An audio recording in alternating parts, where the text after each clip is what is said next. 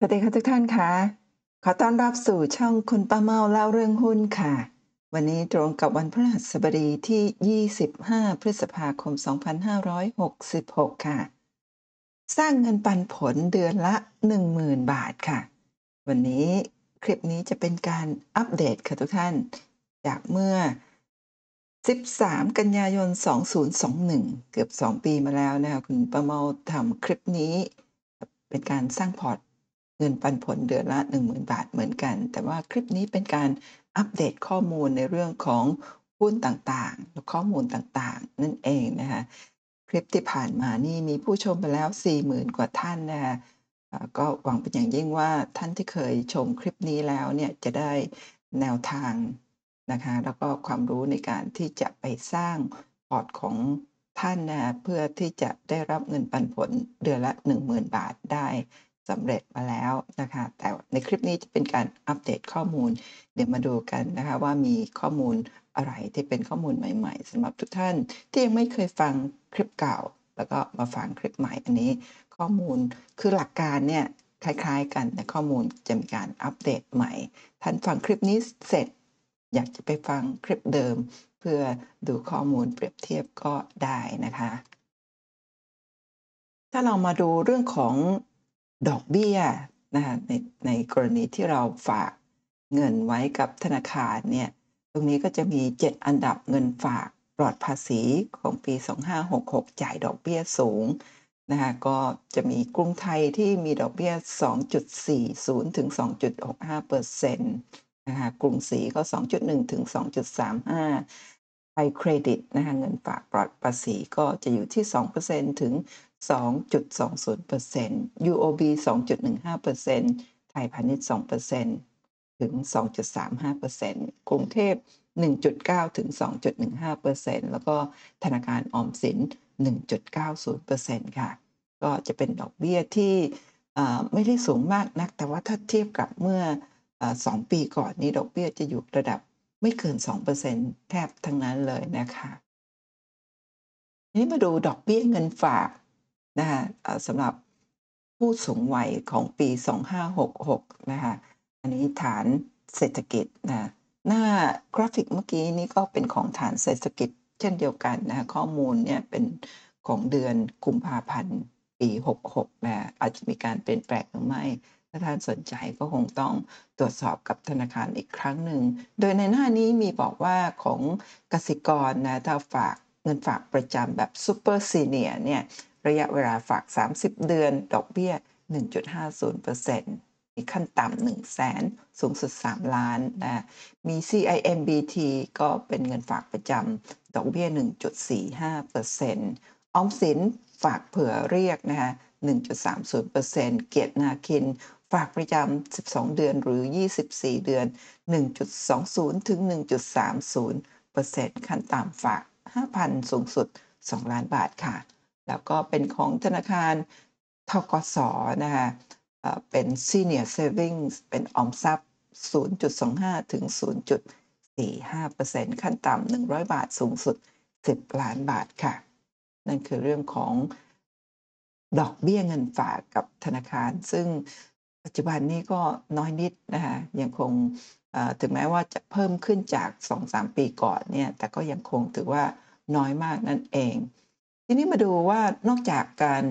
ฝากเงินกับธนาคารแล้วเนี่ยมาดูสถิติผลตอบแทนของสินทรัพย์ต่างๆ ถ้าเรามีสินทรัพย์แล้วก็ไปลงทุนในช่องทางต่างๆ เหล่านี้จะได้ผลตอบแทนเป็นอย่างไรบ้าง อันนี้เป็นสถิติของ 14 ปีเริ่มตั้งแต่ปี 2007 นะคะ ถึง 2020 หรือ 2563 ก็ 14 ปี จะมีสถิติของการ นำเงินไปลงทุนในตลาดเงินนะคะก็ฝากเงินแบบเขาเรียกว่าอะไรนะเนี่ยตลาดเงินก็นำไปฝากผ่านผ่านเรียกว่าอะไรเนาะขออภัยคุณพ่อนึกไม่ออกไปซะละพันธบัตรไทยค่ะนะคะพันธบัตรไทยก็ส่วนใหญ่ก็จะเป็นพันธบัตรของของรัฐบาลแล้วก็ เป็นพันธบัตรของเอกชนนะคะแล้วก็ตราสารหนี้โลก หุ้นไทยหุ้นโลกน้ำมันก็ทองคำจะสังเกตเห็นว่าสินทรัพย์ต่างๆ เหล่านี้นะคะก็จะมีหุ้นตลาดหุ้นที่ให้ผลตอบแทนค่าเฉลี่ยอยู่ข้างล่างนี้ค่ะทุกท่านอย่างตลาดเงินนี่ 1.72%พันธบัตรไทยนี่เฉลี่ย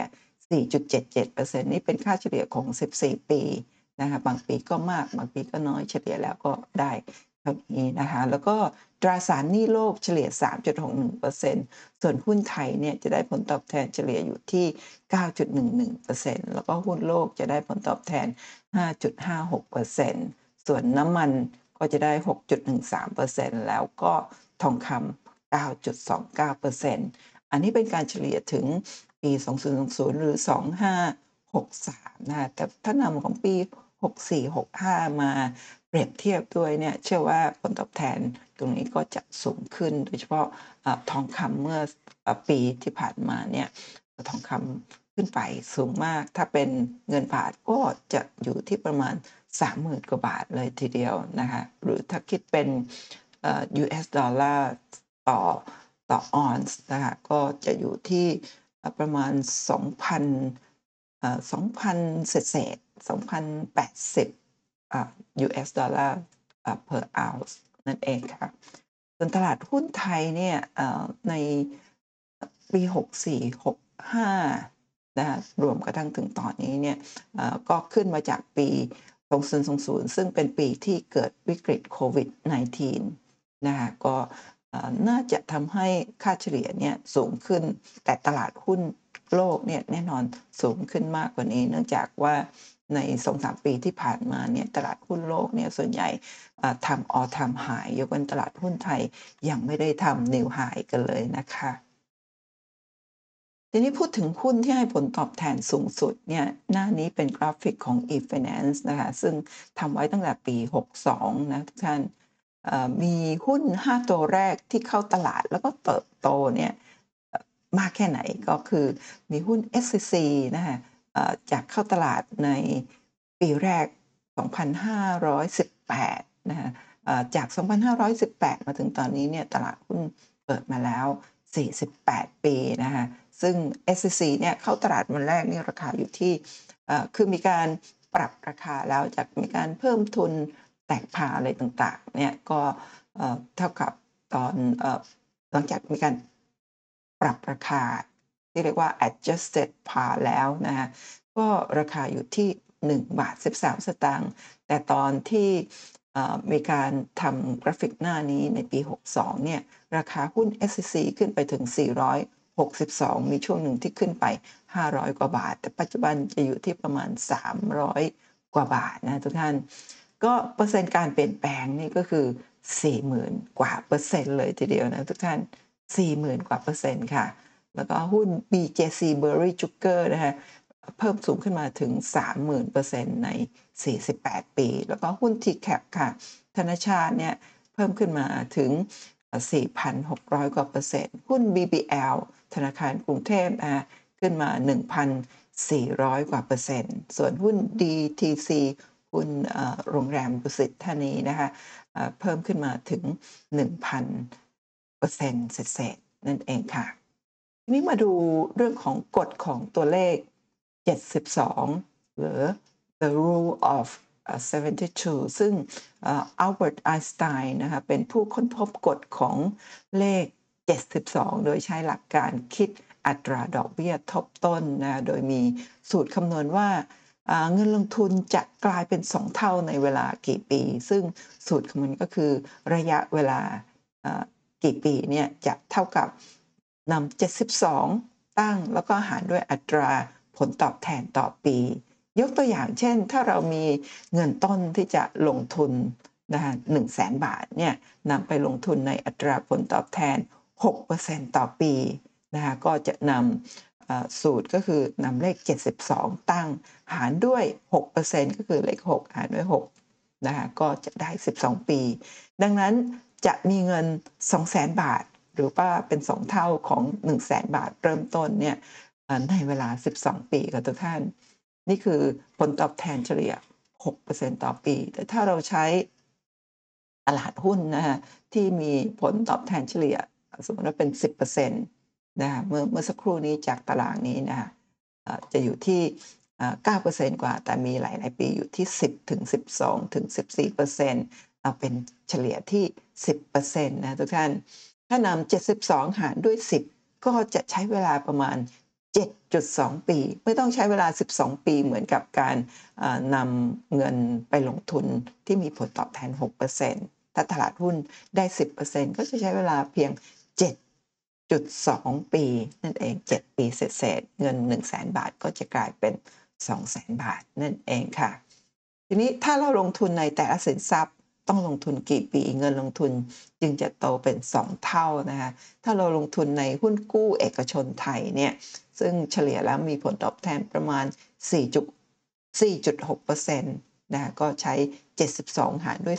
4.6 ก็จะใช้เวลานะะในการที่จะทำให้เงินของเรา โตเป็น 2 เท่าในเวลา 15 ปี 7 เดือน 2 วันค่ะทุกท่าน ถ้าเราลงทุนในทองคำค่ะ ซึ่งจะได้ผลตอบแทนเฉลี่ย 6%ต่อปีเนี่ยก็นำ72 หารด้วย 6 ก็จะใช้เวลา 12 ปี ในการทำให้เงิน 1 0 0 0 0แสนกลายเป็น 2 0 0แสนหรือ 2 เท่านั่นเอง นี้ถ้าเป็นหุ้นไทยนะอ่าหน้านี้เนี่ยทางเอ่อเพลินนะฮะเพลินของธนาคารกรุงศรีเนี่ยเอ่อนำผลตอบแทนเฉลี่ยของตลาดหุ้นไทยคิดเป็น 12.8%ต่อปีนะคะมาหารด้วย ตัวเลข 72 ก็จะใช้เวลาเพียง 5.625 ปีนะก็ 5 ปีครึ่งประมาณอย่างนั้นนะครับ ที่จะทำให้เงินโตเป็น 2 เท่า 1 0 0 0 0แสนกลายเป็น 2 0 0แสนบาทนั่นเอง ทีนี้มาดูผลตอบแทนการลงทุนที่ดีที่สุดคือการลงทุนในตลาดหุ้นนะคะอ่าก็จากตารางข้างต้นแล้วก็เห็นชัดแล้วว่าตลาดหุ้นเนี่ยให้ผลตอบแทนที่ดีที่สุดนะคะ แต่ว่าหุ้นเนี่ยเป็นการลงทุนที่มีความเสี่ยงที่อยู่ในระดับสูงค่ะทุกท่าน เมื่อเทียบกับเงินฝากธนาคาร สลากออมสินพันธบัตรรัฐบาลตราสารหนี้หรืออื่น ๆ ราคาของหุ้นแต่ละตัวในแต่ละวันก็มีความผันผวนค่อนข้างมาก ดังนั้นก่อนจะก้าวเข้ามาใน ตลาดหุ้นนะเราก็ควรที่จะศึกษาหาความรู้เกี่ยวกับหุ้นแล้วก็ตลาดหุ้นในรอบด้าน ไม่ใช่เริ่มลงทุนในหุ้นโดยที่ไม่มีความรู้อะไรเลย ฟังแต่หุ้นเด่นหุ้นแนะนำจาก marketing หรือคนรอบข้างนะไม่ได้มีความรู้ด้วยตัวเอง แบบนี้ถือว่าเสี่ยงมากค่ะ อย่าหวังแต่ว่าจะกำไรเลยนะคะทุกท่านเงินลงทุนของคุณอาจศูนย์ โดยที่ไม่รู้ตัวนะคะถ้าเราไม่ได้ศึกษามีความรู้ให้ลึกซึ้งเกี่ยวกับการลงทุนในตลาดหุ้นนั่นเองนะคะก่อนไปต่อคุณป้าเมาขออนุญาตประชาสัมพันธ์นะถ้าท่านต้องการศึกษาเรื่องการลงทุนในหุ้นที่คุณประโมทสอนในเรื่องของการวิเคราะห์หุ้น ทั้งปัจจัยทางพื้นฐาน แล้วก็ปัจจัยทางกราฟเทคนิคนะคะท่านสามารถเป็นเพื่อนทางไลน์อย่างเป็นทางการกับคุณป้าเมาด้วยการเสิร์ชหาหุ้นหาชื่อนะฮะแอดไซน์คุณป้าเมาเป็นภาษาอังกฤษ หรือจะสแกน QR code นี้ก็ได้นะก็จะเป็นเพื่อนกับคุณป้าเมาแล้วก็จะได้รับตารางเรียนนี้ค่ะตารางเรียนอตอนนี้เรียนมาถึงเดือนพฤษภาคม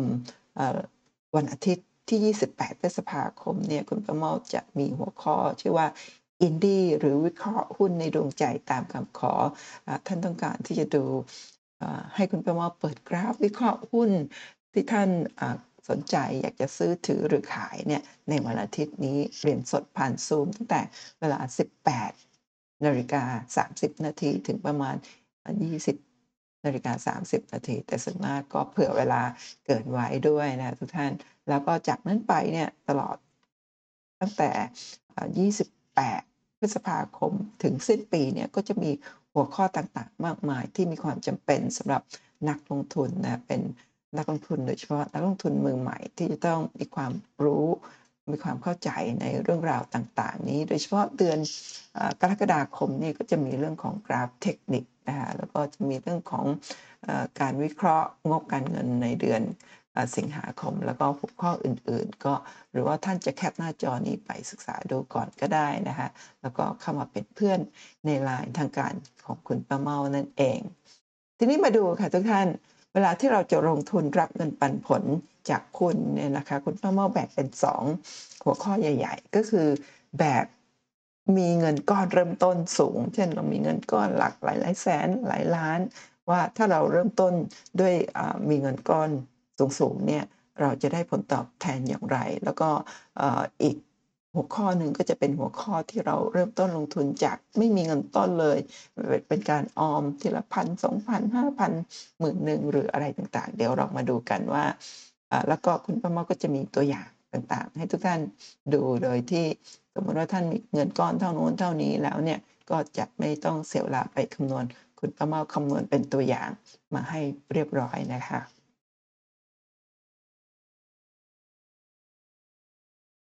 มาดูกันว่าเราลงทุนในหุ้นเพื่อรับเงินปันผลเดือนละ 10,000 บาทเนี่ยเราต้องทำอย่างไรนะเราอยากได้เงินเดือนละ1บาท10,000 บาทมาใช้จ่ายนะคะมาดูตัวอย่างที่ 1 ถ้าเราอยากจะได้เงินปันผลจากหุ้นเท่าไหร่นะคะกรณีมีเงินต้น 5 แสนบาทนะ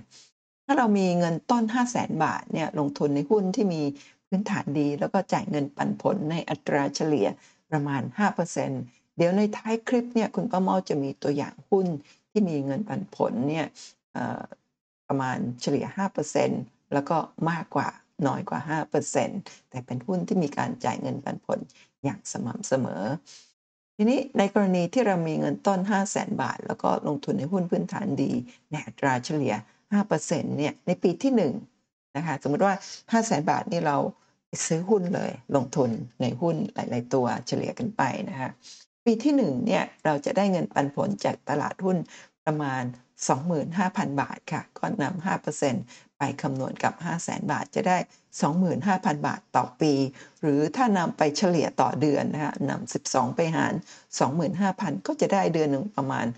2,000 กว่าบาท 2,000 กับ 83 บาท อันนี้ยังไม่ถึงหมื่นทีนี้ คุณประเมาก็นำมาใส่ในตาราง Excel คำนวณให้ว่าในปีที่ 1 ถ้าเงินต้นของเราเนี่ย5 0 0 0 0 บาทนะเงินปันผลปีแรกจะได้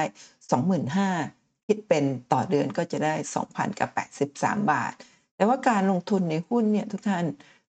เงินต้นของเรามีโอกาสโตขึ้น 10%ต่อปีตามการเติบโตเฉลี่ยของตลาดหุ้นที่ กล่าวมาแล้วในข้างต้นเนี่ยเพราะฉะนั้นเงิน 5 0 0 0 0 0บาทมันก็มีโอกาสที่จะโตคือหุ้นต่างๆ ที่เราซื้อในพอร์ตหุ้นอย่าง 5 0 0แสนบาทเนี่ยเราอาจจะซื้อหุ้นประมาณ 5 ตัว 10 ตัวก็ได้ ซึ่งแต่ละตัวก็มีโอกาสที่จะโตเป็น 10%ก็จะทำให้มูลค่ารวมของพอร์ตหุ้นของเรากลายเป็น 5 5 0 0 0 0 แล้วก็พอถึงปีที่ 19 นะทุกท่าน พอร์ตหุ้นจาก 5 0 0แสนเนี่ยมีโอกาสโตเป็น 2.7 ล้านบาทครับทุกท่าน 2.7 ล้านบาทเนี่ยก็จะทำให้เงินปันผลที่เราเคยได้รับในปีแรกเนี่ย25,000 บาทเนี่ยกลายเป็น 126,000 บาทต่อปี หรือเมื่อนำ12 12 เดือนใน 1 ปีใช่ไหมคะมาหารแล้วก็จะได้เงินปันผลต่อเดือนเนี่ยประมาณ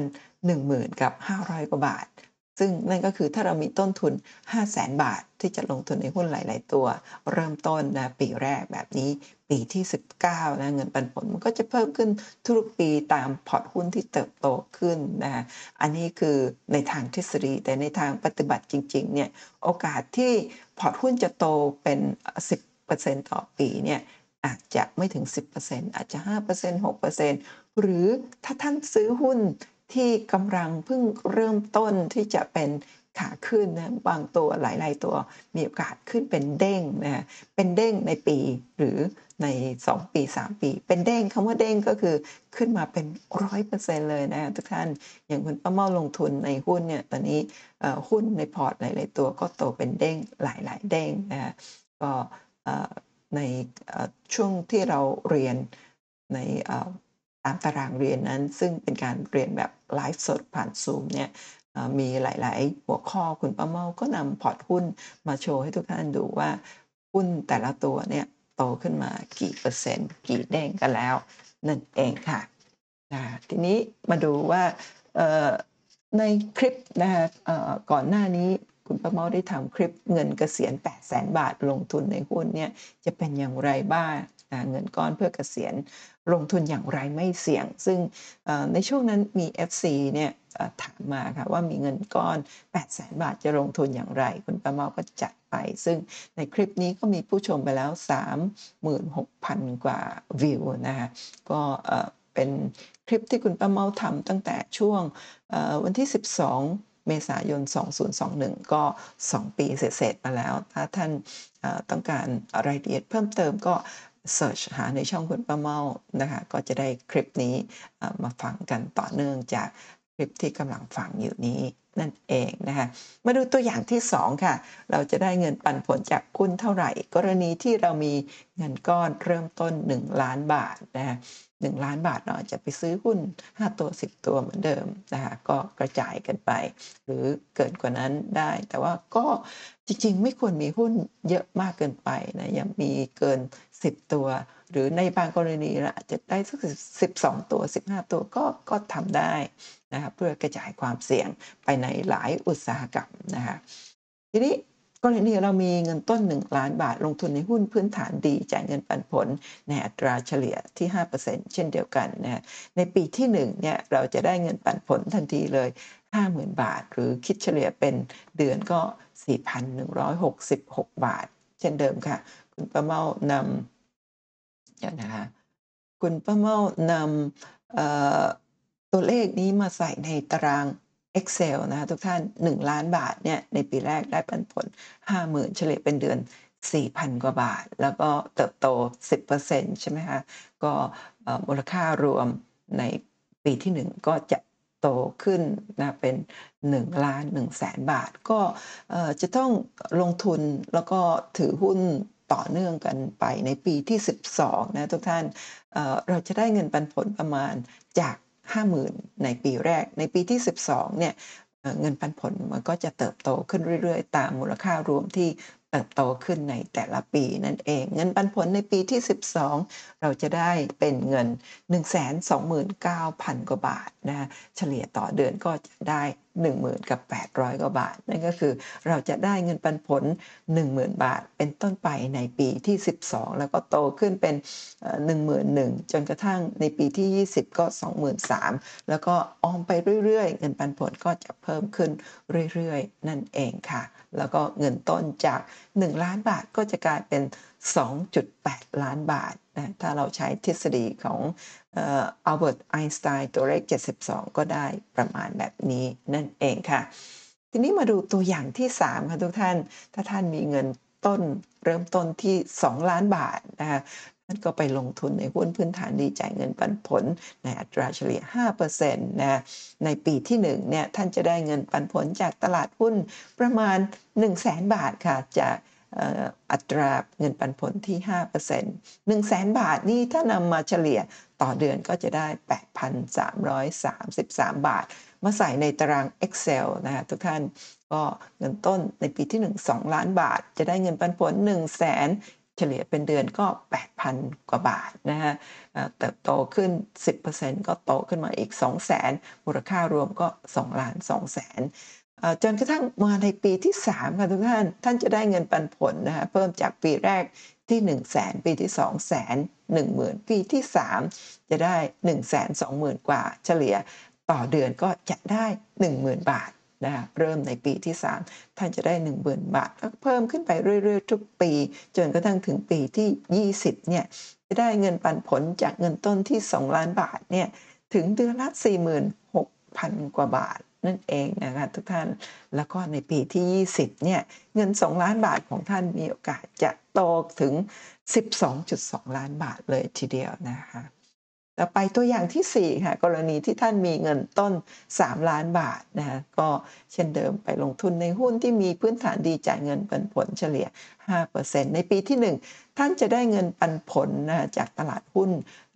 คิดเป็นเงินประมาณ 150,000 บาท เฉลี่ยเป็นเดือนก็จะได้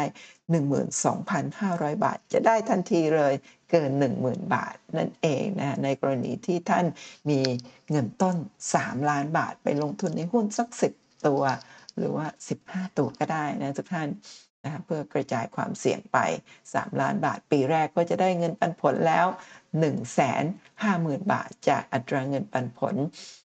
5% ถ้าคิดเป็นเดือนก็จะได้ 12,000 บาท เพราะฉะนั้นท่านจะต้องมีเงินประมาณ 3 ล้านบาทหรือว่า 2 ล้านปลายๆนะคะก็จะได้เงินปันผลเดือนละ 10,000 บาทตามคลิปนี้ที่ตามปกคลิปที่บอกว่าจะมีเงิน 10,000 บาท เงินปันผลต่อเดือนเนี่ยจะต้องทำอย่างไรมีเงินเท่าไหร่ นั่นก็คือได้เงิน 3 ล้านบาท หรือว่าอ่อนกว่านั้นเล็กน้อยก็จะตอบโจทย์ นั่นเองนะก็จะได้เงินปันผลเริ่มต้นที่ 12,500 บาท จนกระทั่งถึงปีที่ 20เนี่ยจะได้เงินปันผลถึง 69,000 บาทนั่นเองนะแล้วก็เงิน 3 ล้านบาทของท่านก็จะโตเป็น 18 ล้านบาทได้นะทุกท่าน มาดูตัวอย่างที่5นะคะกรณีที่ท่านมีเงินเริ่มต้น 5 ล้านบาทนะคุณป้าว่าทำเป็นตัวอย่างหลาย ๆ ตัวอย่างท่านจะได้ไม่ต้องเสียเวลาไปคำนวณนนะคะจะได้ฟังไปแล้วก็เห็นภาพไปด้วยนะคะถ้าท่านมีเงินเริ่มต้นที่ 5 ล้านบาทได้ลงทุนในหุ้นที่มีพื้นฐานดี มีการจ่ายเงินปันผลในอัตราเฉลี่ยที่ 5%ในปีที่ 1 ท่านจะได้เงินปันผลเลยทันที 250,000 บาทนะเฉลี่ยเป็นเดือนก็จะได้ถึง 20,000 กับ 833 บาทเลยทีเดียว มาใส่ในตาราง Excel นะฮะ5ล้านบาทก็ได้เงินปันผล 20,000 บาท แล้วก็เติบโตปีละ 10%มูลค่า 5 ล้านบาทของท่านเนี่ย ก็จะโตเป็น 5.5 ล้านบาทนะในปีที่ 20 เงิน 5 ล้านของท่านก็จะเป็น 30 ล้านบาทค่ะ แล้วก็เงินปันผลจากเริ่มต้นที่ 20,000 ในปีที่ 20 ท่านก็จะได้เงินปันผลปีละ 115,000 บาท นั่นเองนะคะถือว่าเป็นถ้าท่านมีเงิน5ล้านบาทเนี่ยมาลงทุนในหุ้นนะเฉลี่ยหลาย ๆ ตัว ท่านมีโอกาสที่จะได้เงินปันผลไปใช้จ่ายในชีวิตประจำวันได้อย่าง พอเพียงอย่างไม่ลำบากเลยทีเดียว แต่ว่าถ้าท่านนำเงิน 5 ล้านบาทเนี่ยไปฝากในธนาคารเนี่ยเริ่มต้นปีแรกสมมติว่าได้ 2%ใช่ไหมท่านก็จะได้เงินปันผลประมาณ 1 0 0 0 0แบาท ซึ่ง1 0 0 0 0 0บาทเนี่ยก็เป็นเงินที่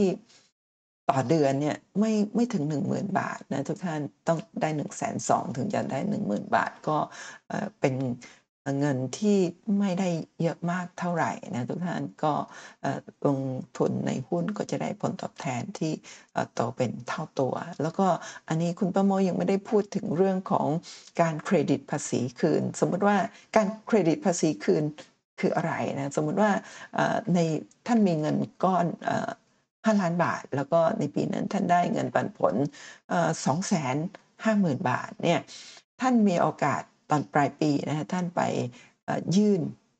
ภาษีเงินได้เนี่ยที่2 5 0 0 0 0เนี่ยท่านก็จะได้เครดิตภาษีคืนเนี่ยประมาณเกือบเกือบนะทุกท่าน 30%ของ 2,500ประมาณนี้นี่คร่าวๆ คุณป้าว่ามีคลิปเกี่ยวกับเรื่องเครดิตคืนภาษีท่านสามารถ search แล้วก็ฟังดูได้นะคะแต่ว่าใน ในตารางเรียนเนี่ยก็จะมีประมาณเดือนธันวาคม คุณป้าเมาก็จะมาสอนแล้วก็มีหัวข้อของเรื่องการเครดิตภาษีคืน ก็จะได้เงินคืนอีกสมมติว่า 30%ของ 2 5 0 0 0เนี่ยก็จะได้ประมาณคืนอีกประมาณเกือบ6 0 0 0 0 7 0 0 0 บาทเลยทีเดียวนั่นเองนะคะ ทีนี้มาดูตัวอย่างที่ 6 ค่ะทุกท่าน กรณีที่ท่านมีเงินต้น 1 ล้านบาทค่ะท่านจะได้เงินปันผลจากหุ้นเท่าไหร่นะคะก็เช่นเดิมไปลงทุนในหุ้นที่มีพื้นฐานดีจ่ายเงินปันผลเฉลี่ย 5%ในปีแรกท่านก็จะได้เงินปันผลเลยทันที5 0 0แสนบาท คิดเฉลี่ยต่อเดือนก็ 41,666 บาท มาลงในตาราง Excel แบบนี้นะคะก็จะได้ตามนี้เลยนะคะเงินปันผล ห้าแสนบาทจากเงินต้น 10 ล้านบาทคิดเป็น 40,000กว่าบาทต่อเดือนนะฮะแล้วก็เงิน 10 ล้านบาทของท่านเนี่ยจะโตขึ้นเป็น 61 ล้านบาทในปีที่ 20 แล้วก็ท่านจะได้เงินปันผลในปีที่ 20 เนี่ยปีละ 2.7 ล้านบาท หรือคิดเป็นเฉลี่ยต่อเดือน 230,000 กว่าบาทเลยทีเดียวนะท่านจะได้รับเงินปันผลหลักแสนขึ้นไปจากเงิน 10 ล้านบาท หลักแสนต่อเดือนเนี่ยในปีที่ 12 นั่นเองนะหรือในปีที่ 11เนี่ยได้ 98,000 กว่าล้านอขอขออภัย98,000 กว่าบาทนะในปีที่ 11 จริงๆแล้วเนี่ยถ้าท่านรวมเครดิตคืนภาษีเนี่ยท่านมีโอกาสได้เงินแสนต่อเดือนสำหรับเงินต้น 10 ล้านบาท ถ้ามารวมเครดิตคืนภาษี ก็เชื่อว่าในปีที่ประมาณปีที่ 5 นะก็มีโอกาสที่จะได้เงินแสนรายได้เงินแสนแล้วนั่นเองนะทุกท่านก็ลองศึกษาในเรื่องของการลงทุนในหุ้นให้ลึกซึ้งให้เข้าใจแล้วก็นำเงินของท่านไปทยอยลงทุนในตลาดหุ้นนั่นเองค่ะ ทีนี้คุณป้าเมามีทำคลิป DCA หุ้นในกรณี อันนี้ยกตัวอย่างของเงินเกษียณ 6 ล้านนะค่อยๆนำ6 ล้านเนี่ย มาลงทุนในตลาดหุ้น ให้ตัดเงินเราไปซื้อหุ้นทุกๆเดือนนะโดยที่ไม่ใช่ซื้อทีเดียว 6 ล้านบาทไม่ใช่นะก็ถ้าซื้อทีเดียว 6 ล้านบาทเนี่ยมันมีโอกาสจะทำให้เราอาจจะซื้อหุ้นที่ราคาแพงเกินไป แต่ถ้าเรา DCA หุ้นนะสมมติว่าเรามีเงินทุนไม่ว่าจะเป็น 6 ล้านบาท 1 ล้าน หรือว่า 5 0 0แสนหรือว่า 5 ล้าน 10 ล้านตามตัวอย่าง ข้างต้นนี้แล้วเนี่ยแล้วก็อาจจะใช้เวลาปี 2 ปี ก็จะสามารถนำเงินทั้งหมด เงินก้อนทั้งหมดเนี่ยลงไปในหุ้นได้ด้วยเงินก้อนทั้งหมด แล้วในปีถัดไป ก็จะมีโอกาสได้เงินปันผลในอัตราที่สูงอย่างตัวอย่างนี้เนี่ยคุณประเมานำตัวอย่างของหุ้น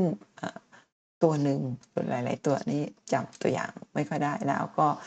ทำคลิปนี้มาประมาณ เกือบ3 ปีแล้วนะคะมีผู้ชม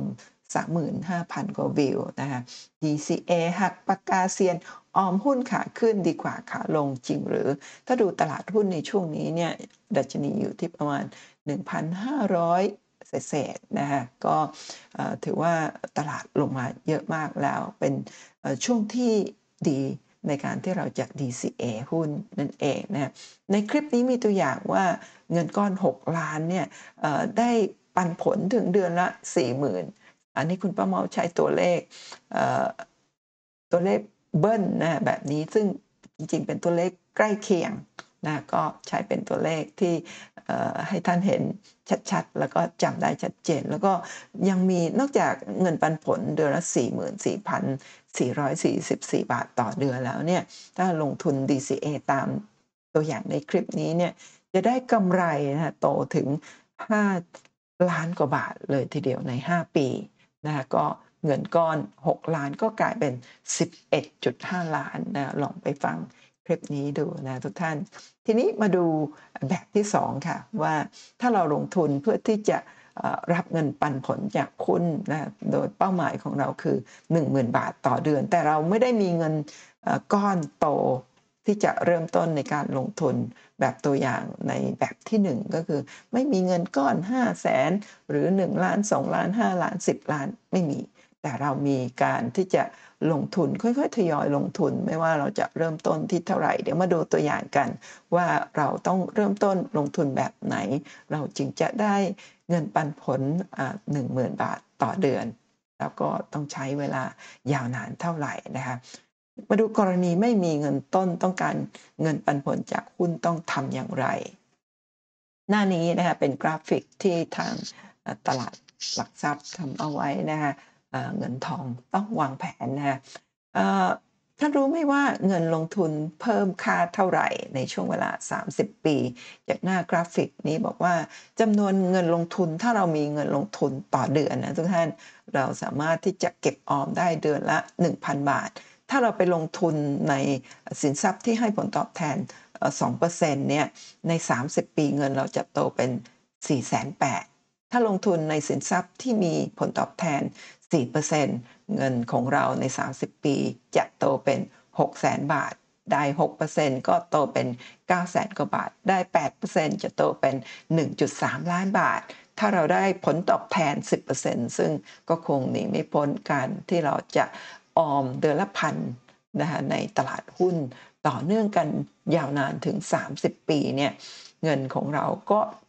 จะกลายเป็น 1.9 ล้านบาทค่ะนะทุกท่านแล้วก็ถ้าสมมุติว่าเรามีเงินมากกว่า 1,000 บาทที่จะออมเป็น 2,000 3,000 4,000 หรือ 5,000 นี่ก็มาดูว่าเงินของเราจะเติบโตได้เท่าไหร่ สมมติเรามี 5,000 บาท ที่จะลงทุนทุกทุกเดือนนะคะทุกท่านในเวลาต่อเนื่อง 30 ปีแล้วเรามาลงทุนในตลาดหุ้นแบบออม ในหุ้นแบบ DCA ก็คือลงเดือนละเท่าเท่ากันต่อเนื่อง 30 ปีเนี่ยแค่ 5,000 บาทต่อเดือนเท่านั้นนะคะในปีที่ 30 เนี่ยเราจะมีเงินถึง 9.8 ล้านบาทเลยทีเดียวนะทุกท่าน นี่มาดูการออมหุ้นแทนการออมเงินใน ธนาคารนะออมหุ้นแบบ DCA เดือนละแค่ 1,000 บาทนะสร้างความมั่งคั่งเงินล้านสู่วัยเกษียณได้อย่างไร ยกตัวอย่างนะ DCA เดือนละ 1,000 บาท เช่น สมมติว่าในเดือนแรกเนี่ยเราลงทุนในหุ้นตัวหนึ่งนะที่ราคาหุ้นละ 10 บาท ด้วยเงิน 1,000 บาท เราจะได้หุ้น 100 หุ้น ในเดือนต่อมาราคาหุ้น ย่อลงมา เพราะหุ้นไม่มีการขึ้นอย่างเดียวมีขึ้นย่อแล้วก็ขึ้นย่อขึ้นย่อนะ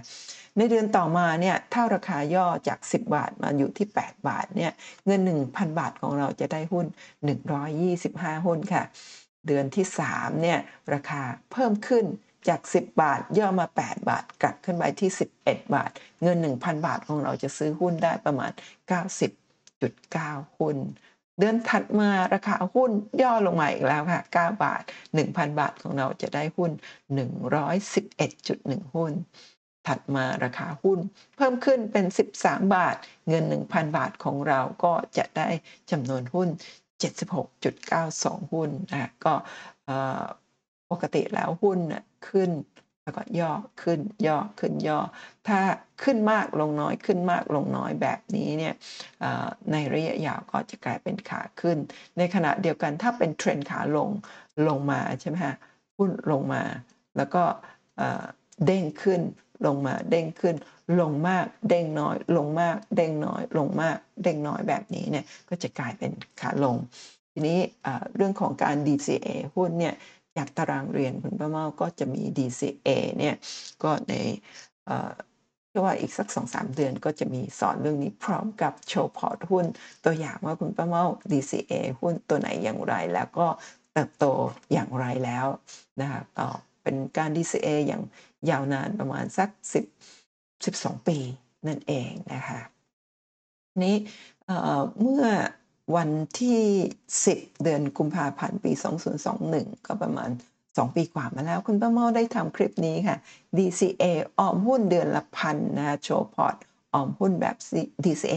เดือนละพันสารฝันสู่วัยเกษียณเงินล้าน คลิปนี้มีผู้ชมไปแล้ว 96,000 กว่าราย ถ้าท่านยังไม่ชมลองเสิร์ชหา ชื่อคลิปนี้ในช่อง YouTube ของคุณป้าเมาเล่าเรื่องหุ้น ก็จะได้แนวทางในการที่จะ DCA แบบเดือนละพันนั่นเองค่ะ มาดูตัวอย่างที่7นะฮะว่าเราจะได้เงินปันผลจากหุ้นเท่าไหร่กรณีที่เราไม่ได้มีเงินต้นก้อนโตแบบตัวอย่างต้นๆนะแต่ว่าเราออมเงินแค่เดือนละ 1,000 บาทนะออมเงิน 1,000 บาท ลงทุนในหุ้นพื้นฐานดีจ่ายเงินปันผล ในอัตราเฉลี่ย 5%เช่นเดียวกัน ในปีที่1นะคะเราก็จะได้เงินต้นแล้ว 12,000 บาท จากการออมเดือนละพันเดือนละพัน12 เดือนก็จะได้เงินหมื่นสองก็จะได้เงินปันผลจากตลาดหุ้นปีละประมาณ 600 บาทในปีแรก คิดเป็นเฉลี่ยต่อเดือนก็ 50 บาทนะคะทุกท่านถ้าเข้ามา นำตัวเลขมาใส่ในโปรแกรมนะฮะ Excel ก็เดือนแรกนะฮะปีแรกค่ะทุกท่านเงินเริ่มต้นจาก 1,000 บาท พอครบ 12 เดือน 1 ปีเราจะได้เงิน 12,000เงินปันผล 600 ต่อปี 50 บาทต่อเดือน พอเติบโต 10%หรือคิดเป็น 1,200 ปี สิ้นปีเราก็เงิน มูลค่าพอร์ตรวมมีโอกาสที่จะโตเป็น 13,000 จากเงินต้น 12,000 แล้วก็ออมแบบนี้ทุกๆเดือนนะทุกท่านในปีที่ 20 ค่ะ เราจะได้เงินต้นที่ 240,000 จะได้เงินปันผลปีละ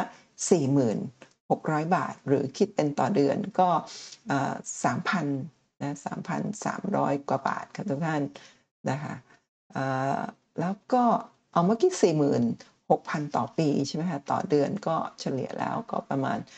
3,000กว่าบาท แล้วก็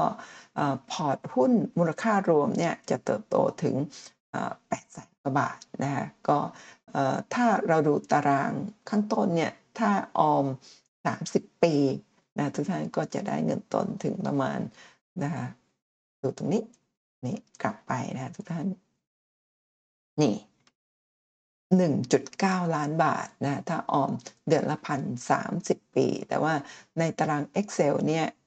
คุณประเมาทำได้ถึง 20 ปีก็เงินต้นก็จะมีอยู่ที่800,000กว่าบาทนั่นเอง มาดูตัวอย่างที่ 8 ค่ะ ได้เงินปันผลจากหุ้นเท่าไหร่กรณีไม่มีเงินต้นแบบก้อนโต แต่เราออมเดือนละ 3,000 บาทนะคะก็ ลงทุนในหุ้นพื้นฐานดีจ่ายเงินปันผลในอัตรา 5%ในปีที่ 1 เราก็จะออมได้เป็นเงิน 36,000 บาทค่ะเดือนละ 3,000 บาท ปีหนึ่งก็ 36,000 ก็จะได้เงินปันผล 5%คิดเป็นปีละ 1,800 บาท หรือเฉลี่ยเป็นเดือนเดือนละ150 บาท นี่คือตาราง Excel นะก็ในปีที่ 20 ค่ะทุกท่าน เราก็จะได้เงินปันผล 10,000 บาทต่อเดือนแล้วนะโดยที่เราสะสมเดือนละ 3,000 ทุกๆ เดือน ปีที่ 20เนี่ยเงินต้นของเราที่ลงไปในการออมเดือนละ 3,000เนี่ยก็จะกลายเป็น 7 2 0 0 0เราจาก 7 2 0 0 0หรือว่าจากเงินต้นที่เติบโตปีละ 10%เนี่ยมูลค่ารวมของพอร์ตเราก็จะเป็น 2.4 ล้านแล้วเราก็จะได้เงินปันผล ถึง 120,000 กว่าบาทต่อปี หรือคิดเป็นต่อเดือนที่ 10,000 บาท นั่นก็หมายความว่าถ้าเราออมเงินเดือนละ 3,000 บาทนะทุกท่านต่อเดือนทุกทุกเดือนต่อเนื่องกันในปีที่ 20 เราก็จะได้เงินปันผลแล้วเอ่อ10,000บาทนะนี่ยังไม่ได้รวมการเครดิตคืนเงินปันผล ถ้ารวมเครดิตคืนเนี่ยเราก็อาจจะได้ตั้งแต่ปีที่ 15 แล้วก็มีความ เป็นไปได้นั่นเองค่ะ ทีนี้มาดูตัวอย่างที่9นะถ้าเรามีเงินมากกว่า 1,000 มีเงินมากกว่า 3,000นะคะเราสามารถที่จะออมเงินเดือนละ 5,000 บาทนะจะเป็นอย่างไร ออมเดือนละ 5,000 บาท ในหุ้นพื้นฐานดีจ่ายเงินปันผล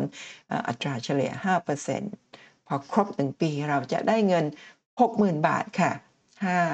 12 เป็น 60 ก็คือ 60,000 นะคะเราจะได้เงินปันผลจากหุ้น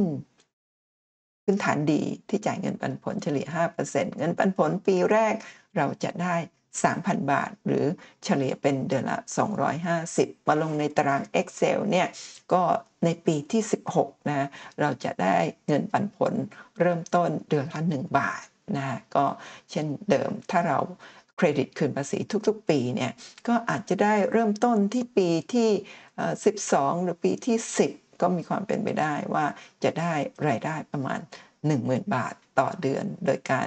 เราออมเงินเดือนละ 5,000 ในปีที่จริงๆ ถ้าดูจากตารางนี้ก็คือ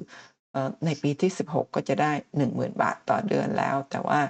มีโอกาสที่จะได้ก่อนหน้านั้นด้วยนั่นเองค่ะ ทีนี้มาดูตัวอย่างที่ 10 ถ้าเรามีเงินออมเดือนละ 10,000 บาทนะไม่ใช่ 1,000 ไม่ใช่ 3,000 ไม่ใช่ 5,000 แต่เราทำงานมีรายได้ หรือว่าทำธุรกิจมีรายได้ แล้วก็เจียดมาออมเดือนละ 10,000 บาทนะคะในปีแรกเราจะได้ 120,000 บาทเงินต้นนะคะแล้วก็ถ้าลงทุนในหุ้นที่มีพื้นฐานดีนะคะก็ 10,000 บาทเราะจะลงในหุ้น 10 ตัวตัวละ 1,000 1,000 1,000 ทุก ๆ เดือนแบบนี้นะเราก็มีโอกาสได้เงินปันผลเฉลี่ย 5%นะะในปีแรกเนี่ยเราจะได้เงินปันผล 6,000 บาท หรือคิดเฉลี่ยเป็น 500 บาทต่อเดือน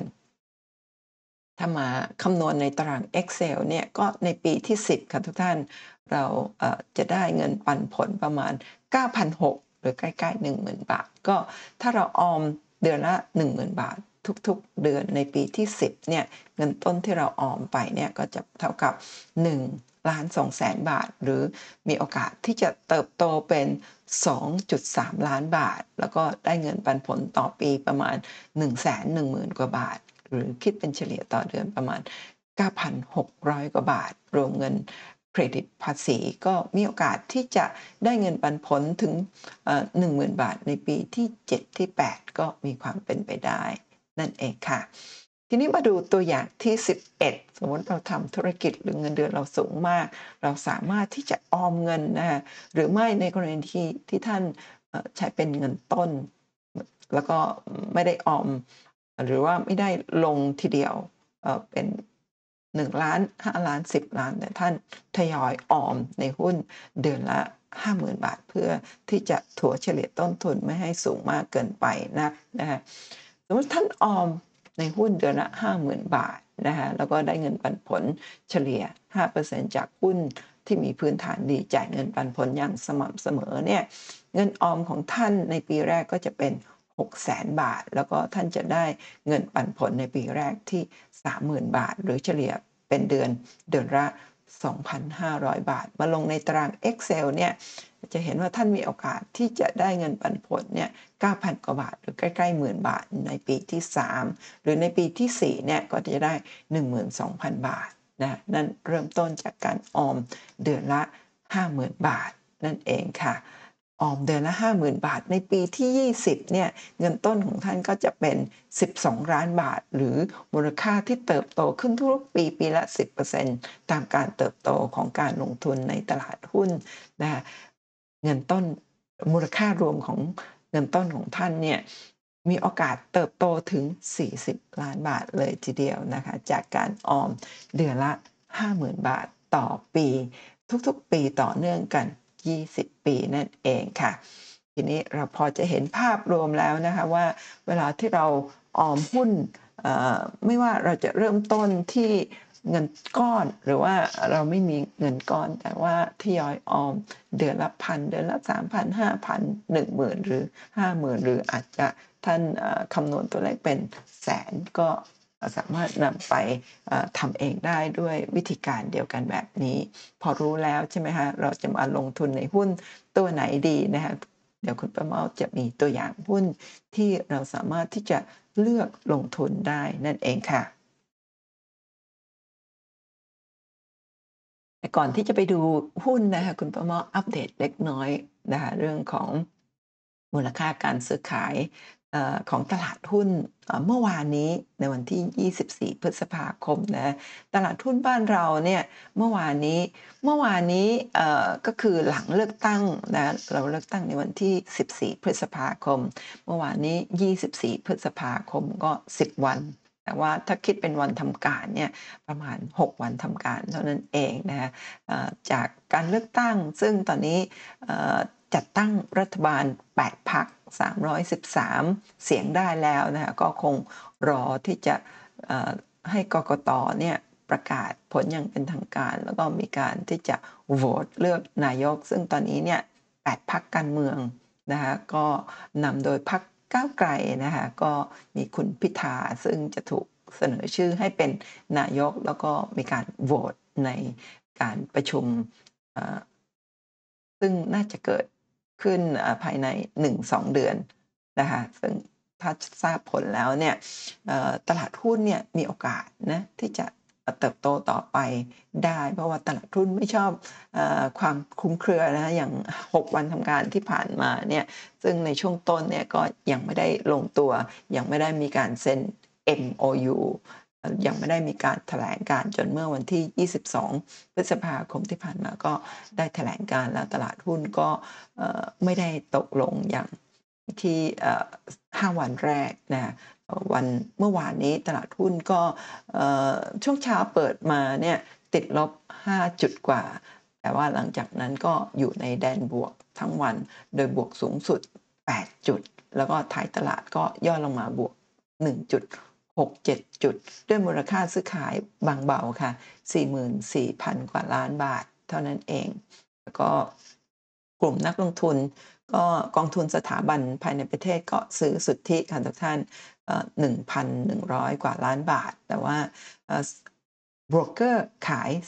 379 ล้านบาท ต่างชาติขายสุทธิ 540 ล้านบาท แล้วก็รายย่อยขาย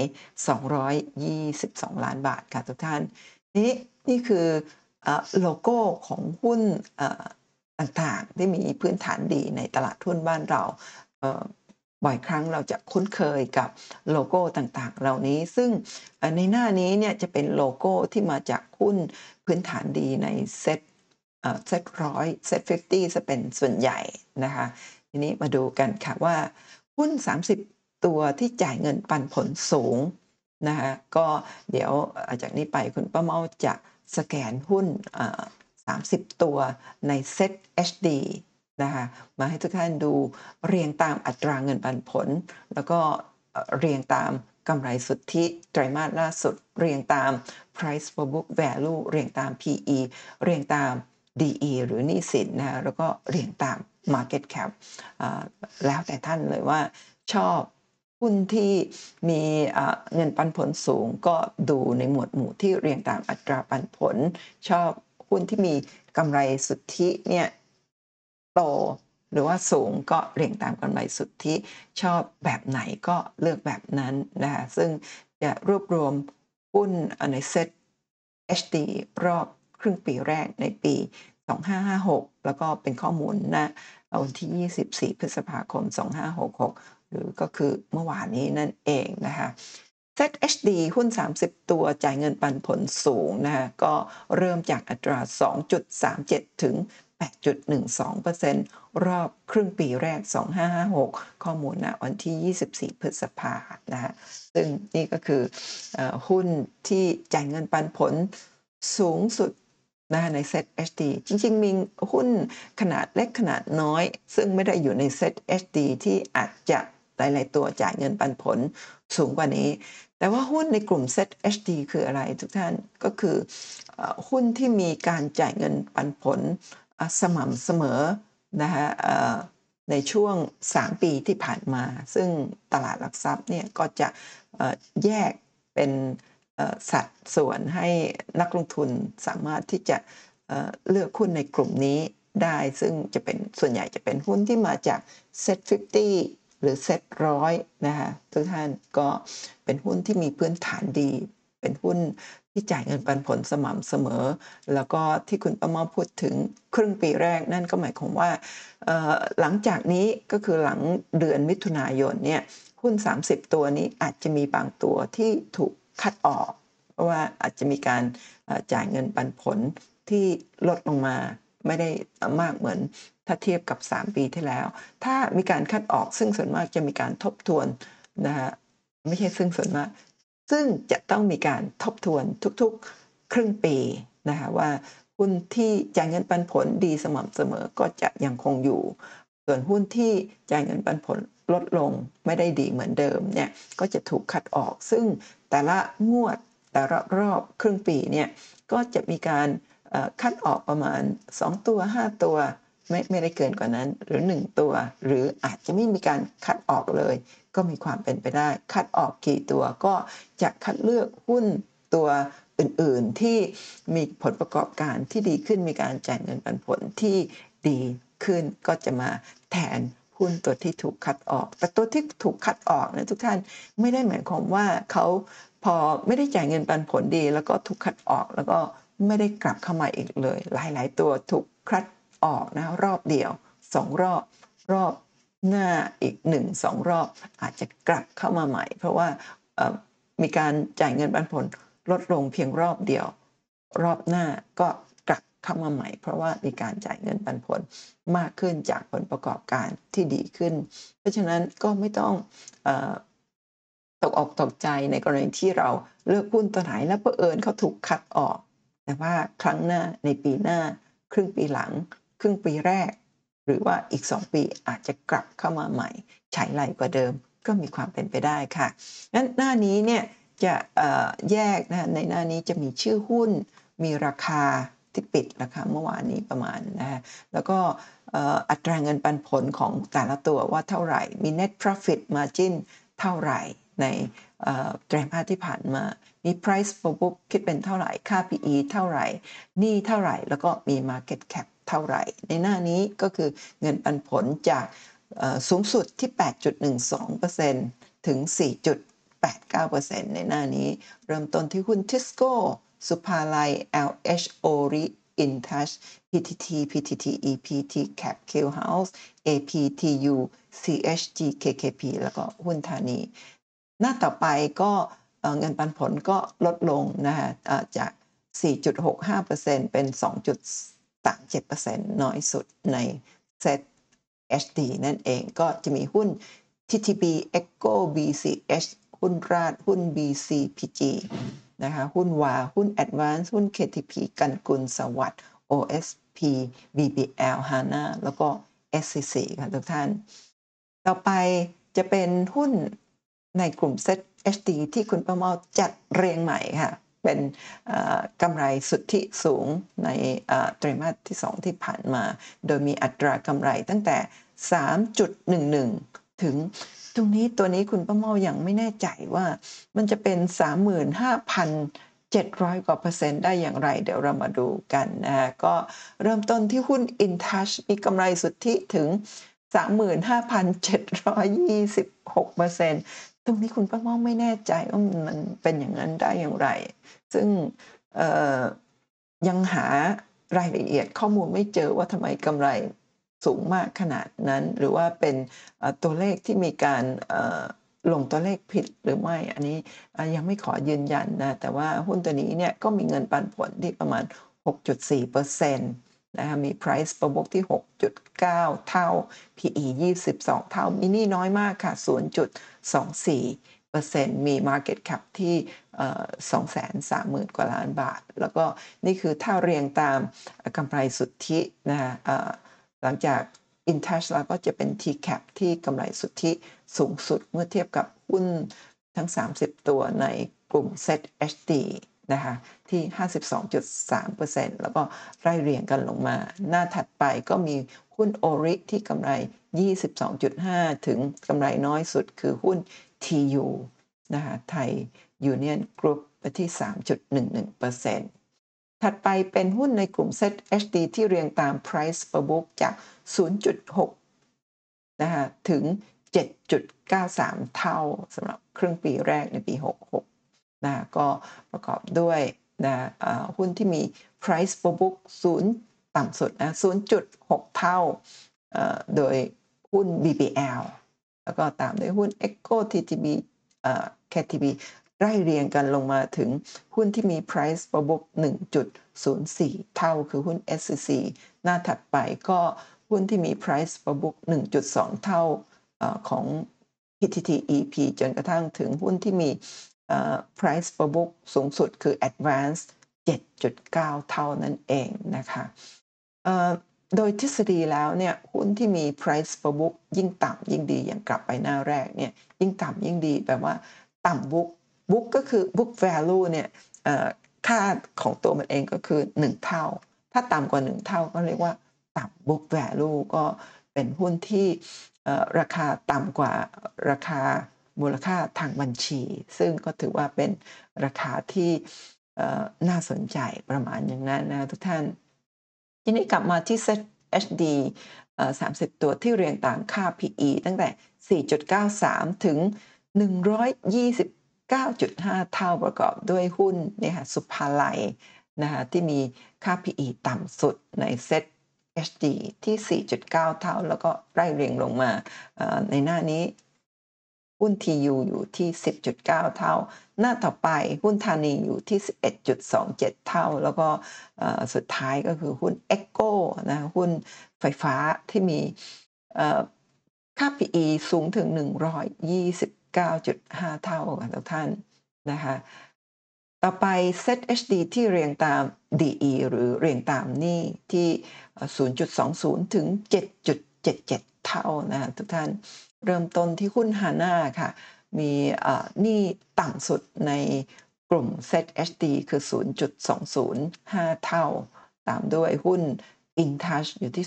0.24 เท่า แล้วก็หน้านี้นะคะหุ้นที่แคปมีหนี้อยู่ที่ 1.15 เท่า โดยทฤษฎีแล้วหุ้นที่ดีเนี่ยควรจะต้องเป็นหุ้นที่มีหนี้น้อยอย่างหุ้นข้างบนนี้นะคะตั้งแต่ HANA InTouch C HG BC HOSP Q House ต่างๆ เหล่านี้ที่มูลค่าหนี้นะต่ำต่ำหนึ่งหุ้นที่ดีเนี่ยมีหนี้ต่ำก็ถือว่าเป็นหุ้นที่มีจะมีค่าใช้จ่ายทางการเงินเนี่ยต่ำเมื่อต่ำแล้วเนี่ยก็จะเหลือกำไรที่สูงทำให้สามารถนำมาจ่ายเงินปันผลได้เยอะนั่นเองค่ะ ในหน้านี้ก็มีหุ้นปตทที่มีหนี้อยู่ที่ 1.18 ก็ถือว่าเอ่อหนี้ไม่ได้สูงหรือต่ำเกินไปนะคะก็มาดู KTB หุ้นในกลุ่มธนาคารจะสังเกตเห็นไหมคะว่าตั้งแต่ Tisco TTB BBL KKP แล้วก็ KTB เนี่ยจะเป็นหุ้นที่มีหนี้ค่อนข้างสูง ซึ่งจริงๆแล้วเอ่อเอ่อเป็นลักษณะของเอ่อหุ้นในกลุ่มธนาคาร ซึ่ง ทันทีที่เรานำเงินไปฝากธนาคารเนี่ยธนาคารก็จะเป็นหนี้เราแล้ว เพราะฉะนั้นเออก็เวลาเราเปรียบเทียบหนี้นะให้เปรียบเทียบหุ้นในกลุ่มธุรกิจเดียวกันเอ่อมันไม่ได้หมายความว่าหุ้นของ Tisco ที่มีหนี้ 5.12 เท่าเนี่ยเป็นหุ้นที่มีหนี้สูงมากกว่าปตทที่มีหนี้ 1.18 เท่านะคะเพราะว่าเราไม่สามารถที่จะเปรียบเทียบหุ้น ในกลุ่มธนาคารกับหุ้นกลุ่มอื่นๆ แล้วก็มาตัดสินว่าหุ้นในกลุ่มธนาคารมีหนี้สูงเนี่ยเราไม่สนใจจะมองข้ามหุ้นกลุ่มธนาคารไป อันนั้นไม่ใช่นะคะเราก็ต้องเปรียบเทียบกับหุ้นในกลุ่มธนาคารด้วยกัน อย่างใน 5 ตัวนี้นะคะมี Tisco TTB BBL KKP แล้วก็ KTB เนี่ยก็ถือว่าหุ้น Tisco เป็นหุ้นในกลุ่มธนาคารที่มีหนี้ น้อยที่สุดก็ถือว่าน่าสนใจ แต่ว่า KTB เป็นหุ้นที่มีหนี้เยอะสุด 7.7 เนี่ยถือว่าแพงหรือว่ามีหนี้เยอะสุดกว่าหุ้นตัวอื่น หรือไม่ก็ต้องดูอย่างอื่นประกอบด้วยอย่าง PE ของ KTB เนี่ย 7.7 ก็ถือว่าไม่ได้สูงมากเกินไป ในขณะที่ Tisco เนี่ยมี PE 10.59 เท่าเนี่ยแสดงว่าหุ้น KTB KTB เนี่ยมีกำไรดีกว่าหุ้น Tisco ก็น่าสนใจกว่า แล้วก็หุ้น KTB เนี่ยมี price per book อยู่ที่ 0.69 ในขณะที่ Tisco มี price per book อยู่ที่ 1.7 ถือว่าราคาเนี่ยถ้าดูในแง่ของ PE price per book เนี่ยเอ่อ KTB น่าสนใจกว่า หรือว่าหุ้นตัวอื่นเนี่ยน่าสนใจกว่าหุ้น Tisco แต่ถ้าเราดูในส่วนของนี้เนี่ยอาจจะ Tisco น่าสนใจมากกว่า แต่อย่างไรก็ตามก็ต้องไปดูหลาย ๆ อย่างนะทุกท่านนะถึง Tisco จะมีเงินปันผลนะเงินปันผลสูงกว่าหุ้นตัวอื่นนะแต่ราคาตอนนี้เนี่ย96 บาท 25 ถือว่าราคาแพงนะคะถือว่าราคาอยู่ในโซนที่สูงเมื่อเปรียบเทียบกับหุ้นธนาคารอื่นๆ นั่นเองค่ะ ทีนี้มาดู หุ้นในกลุ่ม Set HD 30 ตัวที่เรียงตาม Market Cap นะเรียง Market Cap ตั้งแต่ 19,000 กว่าล้านถึง 890,000 กว่าล้านบาทนะคะก็ถ้าดูเรียงจากหุ้นที่มี Market Cap สูงสุดใน Set HD ก็คือหุ้นปตทนะเวลาที่เราจะลงทุนในหุ้นนะทุกท่านพยายามเลือกหุ้นที่มี Market Cap สูง นะคะหุ้นหลาย ๆ ตัวเนี่ยเป็นหุ้นเล็กหุ้นปั่น Market Cap ระดับร้อยล้านพันล้านต้น ๆ อย่างเงี้ยก็ถือว่าน่าน่าน่ากังวลใจกับความเสี่ยงของหุ้นตัวนั้นๆแต่ถ้าเป็นหุ้นที่มี Market Cap สูง ๆ เนี่ยเราก็วางใจได้ในระดับหนึ่งว่าเป็นหุ้นที่มีพื้นฐานดี เป็นหุ้นที่แข็งแกร่งด้วยมูลค่าตลาดที่สูงนะคะ ปตทในหน้านี้เป็นหุ้นที่มี Market Cap สูงสุด เพราะว่าอยู่ใน Set HD ที่จ่ายเงินปันผลสูงสม่ำเสมอ อย่างปตทเนี่ยเงินปันผลในปีที่ผ่านมาเนี่ยสูงถึง 6.35%นะคะ แต่ว่าจริงๆ แล้วถ้าดูหุ้นที่มี Market Cap สูงที่สุดในตลาดหุ้นณตอนนี้ก็คือหุ้นเดลต้าที่มี Market Cap สูงถึงเกิน 1 ล้านล้านบาท ตอนนี้น่าจะอยู่ที่ประมาณสัก 1.2 ล้านล้านบาท ตามด้วยหุ้น AOT ที่ประมาณออยู่ที่ 1.0หรือ1.1 ล้านล้านบาทนะทุกท่าน แต่ทำไมไม่มาอยู่ใน Set HD เพราะว่าหุ้น 2 ตัวดังกล่าวเนี่ยไม่ได้จ่ายเงินปันผลในระดับสูงที่สามารถที่จะเข้ามาอยู่ใน Set HD ได้นั่นเองค่ะ หน้านี้ก็ตามด้วย Market Cap ของสวัสด์ที่อยู่ที่ประมาณ 5 0 0แสนกว่าล้านนะหุ้นที่มี Market Cap ระดับแสนล้านเนี่ยก็ถือว่าเป็นหุ้นขนาดใหญ่เลยทีเดียว อันนี้ต่ำสุดก็จะเป็นหุ้นเป็นหุ้นธานีเนาะที่มี Market Cap 30,000กว่าล้านบาทเดี๋ยวนะคะ โอ้มีหุ้นเดี๋ยวนะคะ ตรงนี้คุณประมาจะผิดพลาดทางเทคนิคเล็กน้อยเนาะ ไม่ได้เรียงตามที่ไม่ได้เรียงตาม Market Cap สูง เดี๋ยวนะกับอันนี้หน้านี้ 8 0 0แสนกว่าไล่เรียงลงมา 70,000 กว่า แต่หน้านี้ก็ยังมีติดที่เป็นระดับ 5 0 0แสนกว่านะจริงๆ ดูต่ำสุดก็น่าจะเป็นตัวนี้ค่ะ หุ้น Q House นะ13,000กว่าล้านบาท ก็ต้องขออภัยตรงนี้ เดี๋ยวท่านก็ไปตามดูตั้งแต่ต้นได้นะก็เปรียบเทียบกันดูนะคะ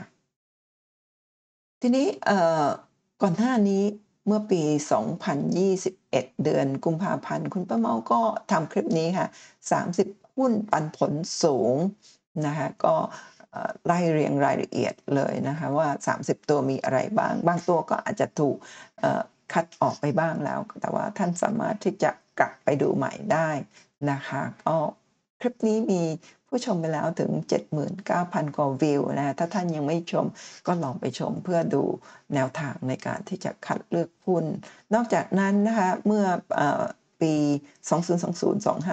2020-2563 นะคะเดือนกันยายนก็เกือบ3ปีมาแล้วเนี่ยคุณป้าเมาก็ทำคลิปนี้ค่ะ มีผู้ชมไปแล้ว